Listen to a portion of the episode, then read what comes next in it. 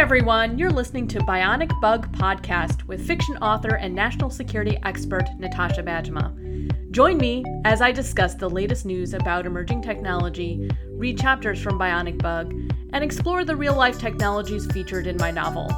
We'll discuss where fiction meets reality in the future.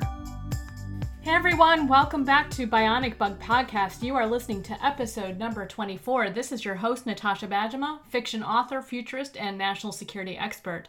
I'm recording this episode on October 6, 2018. First off, I have a fiction update. I'm excited to announce that my first novel, Bionic Bug, is now available as a paperback on Amazon. If you want to find it on Amazon, just type in Bionic Bug and fiction. Um, I'll also include the link in my show notes. The release is especially timely given a headline in the New York Times last week, so let's turn right to tech news. My first tech news headline for this week Viruses spread by insects to crops sound scary. The military calls it food security. This was written by Emily Baumgaertner in New York Times on October 4. So, this article is about DARPA's Insect Allies program, and you can look it up online. There's a very brief overview. I'll include that in my show notes. DARPA's program has three technical areas viral manipulation, insect vector optimization, and selective gene therapy in mature plants. So, basically, to unpack that, viral manipulation is using viruses to do things they weren't intended to do. We actually, um, uh, scientists use viruses to deliver gene therapies to people. Um, so, this is a well uh, known uh, approach insect vector optimization. I assume that's optimizing insects as vectors for carrying viruses. And then the third area is selective gene therapy in mature plants. So, um, DARPA wants to improve the resilience of crops against drought, floods, frost, even foreign attacks by genetically modifying them to be more resilient with gene therapy. And they want to do this through a virus that will be carried by insects. Typically, classical plant breeding would be used to improve tro- crops, but this takes a long time. Um, you have to change the plant, then you have to plant the plant. Um, moreover, scientists are unable to address emerging threats quickly enough using this technique. And so, DARPA has been thinking about using an army of insects to do quick and comprehensive horizontal modifications to crops to ensure food security. Yeah, it doesn't take a uh, active imagination to kind of see how this could possibly go wrong. The project kicked off actually in 2016. I learned of it only recently, um, where DARPA was seeking proposals by scientists and engineers um, to do this sort of work. Uh, universities and companies have already been uh, have received rewards from DARPA to begin this work. For example, Scientists at the Boyce Thompson Institute, the University of Minnesota, and the University of California, Davis, and Iowa State University received a four year, $10.3 million award in 2017 to work on this sort of project. So, why is this project making the news now? Well, a group of scientists recently published a warning in Science magazine about the dangers of controlling a swarm of insects and the equally troubling prospect of inadvertently creating biological weapons. In fact, these scientists are alleging that doing this sort of work might be breaching the Biological Weapons Convention. This is an international treaty that prohibits the development and use of dangerous pathogens and toxins as weapons. So, DARPA pu- published its rebuttal last week. Um, I'll include that in the show notes, defending its project and disagreeing with the claims made by these scientists. Notably, um, DARPA is not funding open release projects at the time, so all the work will be conducted inside um, so if you've been listening to my podcast from the beginning, you know now that I've envisioned the scenario that the scientists are warning about. In my novel Bionic Bug, a rogue scientist genetically modifies a swarm of beetles to carry a disease, a particularly frightening form of a biological weapon invoking images of the plague from the Bible. Aside from DARPA's good intentions and my concerns as well about food security in the US, I'm inclined to agree with the dangers of controlling such a swarm. If for some reason we're not able to control what happens with this flying gene therapy mechanism, we could undermine the very goal of food security in the first place. I'm just really hesitant to think that once we release this into the wild that we are able to uh, if something goes wrong we won't be able to take it back My second high headline is also bio-related. It is a controversial virus study reveals a critical flaw in how science is done. Written by Ed Yong in The Atlantic on October 4. So this article is a continuation about the debate debate around the horsepox experiment carried out in Canada a few years ago, the results of which were published last January. As you may recall, the scientists were able to reconstruct the horsepox virus. This is a close cousin of the smallpox virus, and they were able to reconstruct the virus from genomic data. Um, that's information stored on a computer. They ordered sequences of vir- of the virus's genome from companies and then stitched the sequences together. Once they had the full genome, they inserted it into a living cell and booted up the organism, recreating the virus from scratch. And they were able to do this in under six months for about $100,000.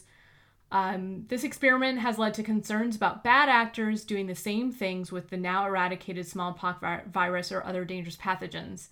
And I think um, I think that that is a significant concern. Um, the de- scientists essentially demonstrated how easy this wa- is, and um, you know I think that there's some value to talking about what types of research should be released to the public and whatnot.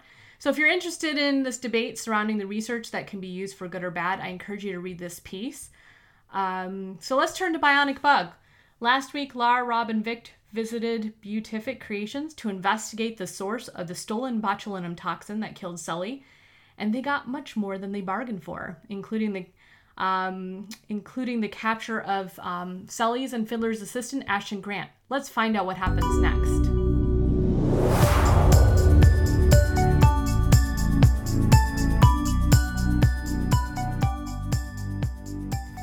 Chapter 24 The Assistant. Wearing a black hoodie wrapped around her waist, Lara leaned against the cold cement wall in the back of the room and wiped the sweat off her face. The interrogation room at the FBI Washington field office, though clinical and spacious, was primed for the confession of suspected criminals by the lack of air conditioning. A video camera rested atop a tripod stand, staring down the suspect and creating a disquieting atmosphere. Ashton Grant stared numbly at the table in front of him, his left wrist bound by a handcuff attached to the table. He wore the same jeans and the t shirt from the previous day, but they were grubbier after spending a night in a holding cell. Lara fidgeted with her pen and notebook, waiting for Rob to arrive and to begin the interrogation. Right before they headed into the room, he'd received a call about the location of Linda's moving truck. The timing of events at Beatific Creations stumped her. Lara had tried to piece together everything she knew about Ashton, but couldn't figure out how he'd ended up at Beatific Creations at the same time as them. Ashton looked up at her, his face twisted with worry. Lara, are we off the record? He stared anxiously at the camera. She nodded and gave him a warm smile. If I were you, I wouldn't bother Anita again. Why? Lara asked, her eyes widening. Fiddler was furious when he learned you visited her practice. He literally hit the ceiling. I don't think it would be a good idea to test his patience. He's somewhat unstable. Thanks. That's good to know. Um, Ashton. Yes? He looked at her expectantly. What happened to Sully's case files? When I searched his safe room, it was cleaned out. He moved them somewhere, probably because of me. Ashton looked away. Sully knew I'd gained access to the safe room. Perhaps he was worried about me snooping around. Do you have any idea where he might have hidden them? Lara asked. The likelihood Ashton would know was slim to none. Sully would have made sure his assistant hadn't a clue, but she still had to ask. Ashton shook his head. Why were you trying to help me? Lara asked. He looked at her, wide eyed, and said nothing. You left me clues. Why? He remained silent. The Bible verse at the Basilica? The article about the car accident on the computer at the violin shop, and the directions to Beatific Creations. Do you know something about Fiddler's plans? Are you trying to tell me something? Before Ashton could answer, the do- door flung open and Rob barged into the room. Ashton's face turned pale and terror flashed through his light blue eyes. Rob took a seat across from Ashton and scowled at him. Lara wanted to kick Rob for being such an oaf. Who knows what kind of information I could have gotten from Ashton? You understand you're entitled to have a lawyer present? Rob pushed a written statement and a pen across the table toward Ashton, who nodded grimly. And you understand you're foregoing the right to cooperate fully? With the FBI? Ashton nodded. You also realize we're not offering you any deal in the event that you're formally charged with a crime. If you cooperate with us, however, we'll put in a good word for you with the district attorney. Ashton readjusted his thick rimmed glasses and then hesitated for a moment. He read and reread the statement, but the pen remained on the table, and his free hand didn't move. Rob glared down at him. Sign the statement indicating you understand that your rights have been read to you, he demanded. If you refuse, we'll put you back in the holding cell and work up some charges for aiding and abetting a criminal. Sighing heavily, Ashton scribbled his signature on the line and dropped the pen on the table, returning Rob's glare. It rolled to the edge of the table and fell to the floor. Do you understand this session will be recorded and can be used against you in a court of law? Rob asked. Yes, I do, Ashton said. Great, let's get started. Tell me how you know Linda Maxwell. Apparently surprised by the direct question, Ashton's eyes narrowed. I don't know anything about her. Rob folded his arms across his chest. Then why were you at Beatific Creations yesterday? Uh, I was following Fiddler's orders to track Lara's movements. Lara shifted and her eyes shot from Rob to Ashton. What the hell? Ashton was at the warehouse before their arrival. He must have been up to something else, possibly for Fiddler, but Ashton didn't want them to know about it. Maybe he was tracking Cybershop? It doesn't make sense for him to have only been tracking me. So, you were trespassing, Rob said. Ashton gave Lara an uncertain look. She nodded slowly as if to encourage him. I guess so. How did you know Lara would be at the warehouse? Rob asked. I figured you'd show up when I left the directions to Beatific Creations for you to find at the violin shop. Ashton gave Lara a half smile. So, was he helping me by giving me directions? Or leading me into a trap? Who drove off in the BMW? Rob asked. Ashton shrugged his shoulders. I don't know. You had me in handcuffs at the time. Lara still couldn't believe someone escaped without Vic noticing. If Linda was in the moving truck, who drove the BMW? Vic claimed he'd been sitting in the lobby glued to his glasses and didn't realize what was happening until he heard squealing tires outside. He apologized profusely for responding too late and failing to get a good glimpse of the driver. So you're telling me you showed up at Beatific Creation, snooped around, and didn't see anyone else there besides Linda? Ashton bobbed his head. How did you get to Beatific Creations? Lara asked, catching a look of disapproval from Rob. I took a go go cab, Ashton said, looking down at his cuffed wrist. But how are you planning to leave? Lara asked, her eyebrow raised. Ashton scratched his temple with his free hand. Um, I guess I didn't think that far ahead. His explanation made no sense. It was foolhardy to rely upon cabs that far outside the city in a potentially dangerous situation. Who is Ashton protecting? Was Fiddler there too? Did they track Cybershop to the warehouse together? I thought you might be interested to know that we found Linda's moving truck abandoned in a church parking lot in Alexandria, Rob said, retaking control of the interrogation. There's an FBI evidence team out at the warehouse right now combing the facility for evidence. Things will go much better for you if you confess everything now. Ashton stared blankly at Rob and remained silent, not moving a muscle. Did you steal the botulinum toxin? Rob asked. Ashton shook his head vigorously. No, I didn't know anything about that until I overheard your conversation in the warehouse. Is that what killed Sully? His eyes grew large with desperation. I can't comment on an ongoing investigation, Rob said dismissively. Ashton slumped in his chair. Lara could tell something weighed heavily on him. He cares about how Sully died. How did you come to be Mr. Sullivan's assistant? Rob asked. Ashton rubbed his neck with his free hand. Sully put out an advertisement to local universities, including mine. He wanted to hire a grad student for part time investigative work. I saw the notice on the American University Career Board, so I applied and got the job. What are you studying in school? Rob asked, scribbling in his notebook. Electronics engineering with a specialty in microelectronics. Lara perked up. Now we're getting somewhere. Why were you interested in doing investigative work? Rob asked. Lara leaned against the cement wall. Why do you keep dropping the interesting issues, Rob? He must know something about the beetles. Ashton shrugged.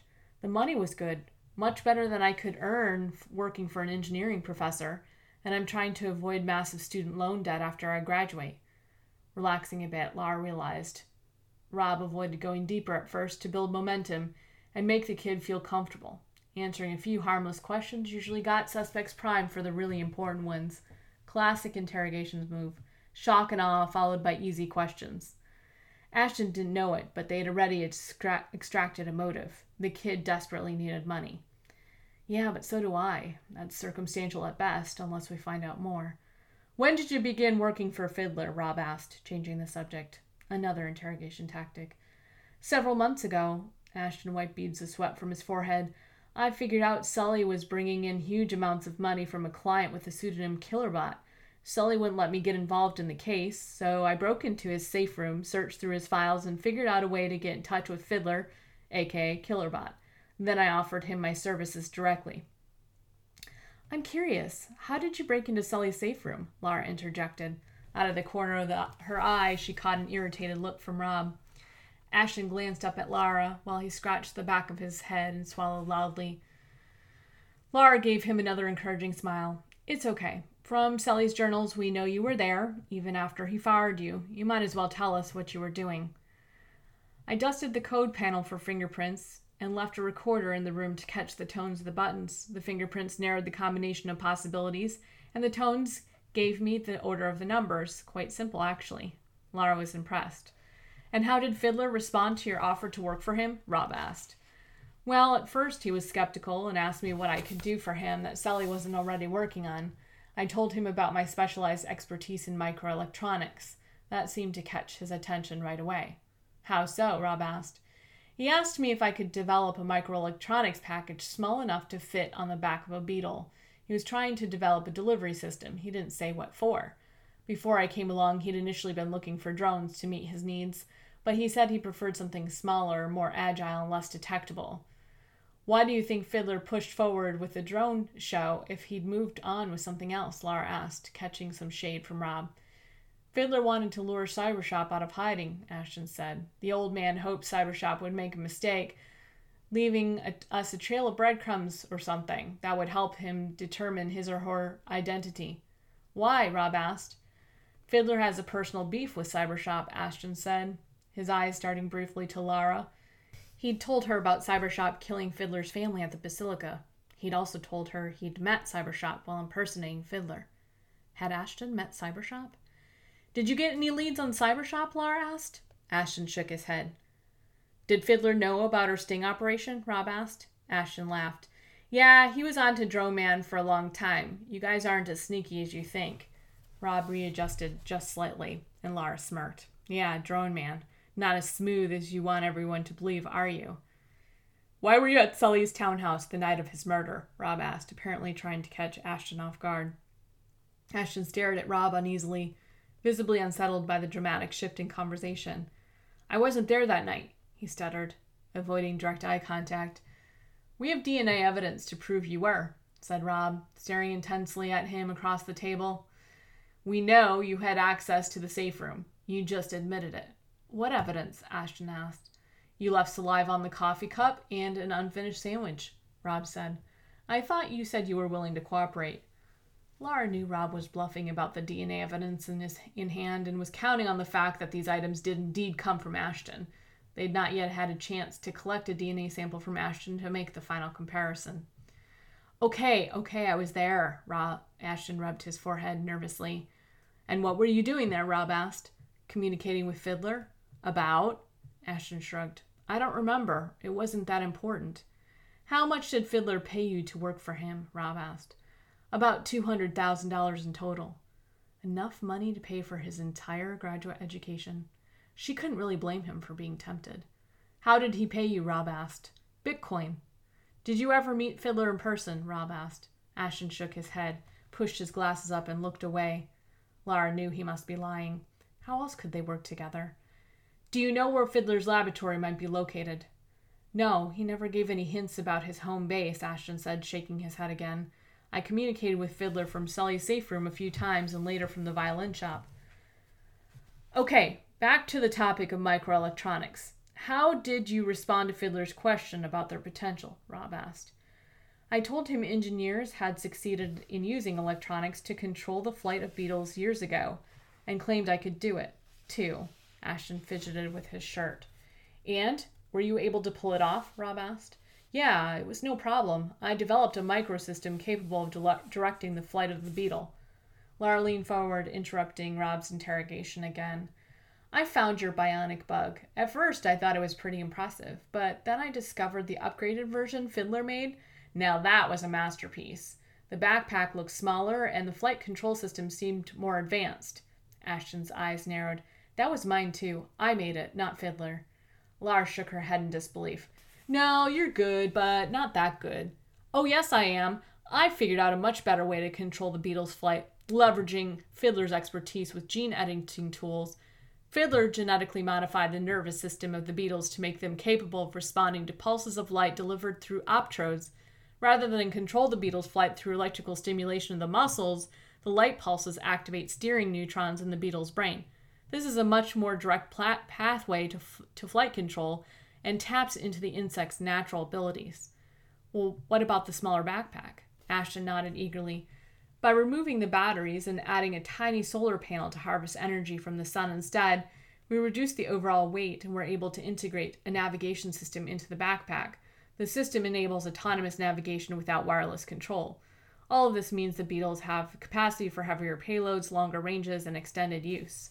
Lara scoffed and waved him off dismissively. Sounds like a bunch of fancy talk to me. Your Beetle doesn't work very well. When I downloaded the video from your Beetle, the footage turned out to be too grainy to identify anyone. Ashton shot her a defiant look. That's not possible. I designed my prototype system to capture and transmit high definition video wirelessly. If the footage was grainy, someone doctored the video after the fact. Did you do it? Lara pressed.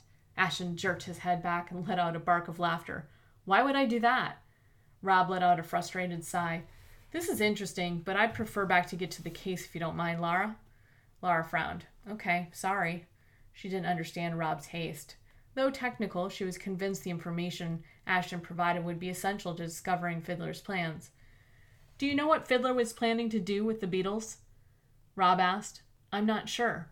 Ashton, Ashton shifted around in his seat and avoided direct eye contact.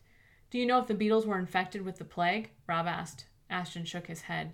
Lara didn't believe him. Not with the clue he left in the Bible at the confessional. She decided to drop it. Maybe she could use it to elicit his trust later. Did Fiddler ask you to do other things for him besides develop the electronics package? Rob asked. Odds and ends, he often asked me to communicate with Sully and sometimes with Cybershop under his pseudonym. He asked me to keep an eye on you, Lara, and deliver notes by Beetle Courier. Lara's cheeks flushed red as anger flashed in, inside her chest. She shoved her hands in her pockets and paced the room behind Rob. Ashton looked directly at her. For example, he asked me to meet you at the Basilica to impersonate him and. Do you know anything about Cybershop? Lara interrupted, brashly redirecting the conversation away from her. She didn't want lear- Rob to learn about Fiddler's offer. Fiddler was convinced Cybershop worked for the NSA and peddled top secret encryption and drone technology developed by DARPA to the highest bidder over the dark web. Cybershop sold some sort of remote control to Sully. So, I was right. Sully tried to take control of the drones. How did Sully get the device from Cybershop? Lara asked. Cybershop mailed the package to his townhouse, Ashton said. I was there when Sully got it and opened the box. Much smaller than I thought it would be. Lara made a mental note to return to Sully's townhouse and look for the box she'd seen on the video footage. Maybe it had a return address or some other clue to Cybershop's whereabouts and identity. Did you know Sully was ill? Rob asked, probably trying to startle him. Ashton averted his gaze. No, no, I didn't have any idea. Did you have anything to do with Sully's death? Rob's jaw tightened. Um, I think I want a lawyer. A look of fear crossed Ashton's face. Just answer the question. Rob raised his voice. No, I had nothing to do with Sully's death. I'm not saying anything else without a lawyer. You let the right to a lawyer go when you signed those papers, Rob shouted. Ashton glared at Rob defiantly, pressing his lips together, and shook his head. Rob pounded his fist on the table, got up out of his chair, and stomped out of the room, slamming the door. When he left, she breathed a sigh of relief. Maybe she could get something more from Ashton. For a few minutes, Ashton sat in awkward silence while Lara made notes in her notebook. Lara, I swear I didn't doctor that video. You have to believe me. She gave him a half smile. I think if you'd done it, there wouldn't be any footage of you in the safe room on the day of Sully's murder. Ashton looked stunned. The beetle made it into Sully's safe room, but I released. He shut his mouth and stared at the floor. It's okay, Lara said in a soothing voice. I'm not going to tell Rob you released the beetle. or that you know about it carrying the plague. Ashton relaxed slightly.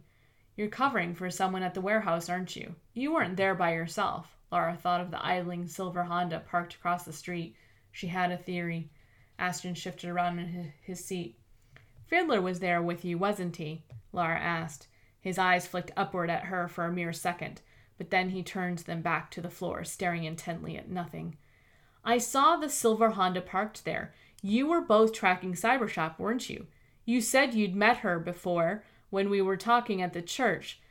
Were you speaking for Fiddler for yourself? Ashton gave a slight nod, but still avoided her gaze. Yes, to which question? Is Linda Maxwell Cybershop? Lara asked. Is that why you were both at the warehouse? Before she got an answer, the door opened a crack. Rob poked his head in and motioned to her with a stern look on his face to come with him. Ashton clammed up immediately and pressed his lips firmly together again. Reluctantly, Lara followed Rob out of the room, closing the door softly behind her. Walking briskly down the hallway, Rob turned to her and said, We have video footage from the warehouse, and the techs think they've found an important lead. Well, I sure hope so, because she had the feeling Ashton was about to tell her something big, and she wasn't sure she'd be able to get him to the point of spilling the truth a second time.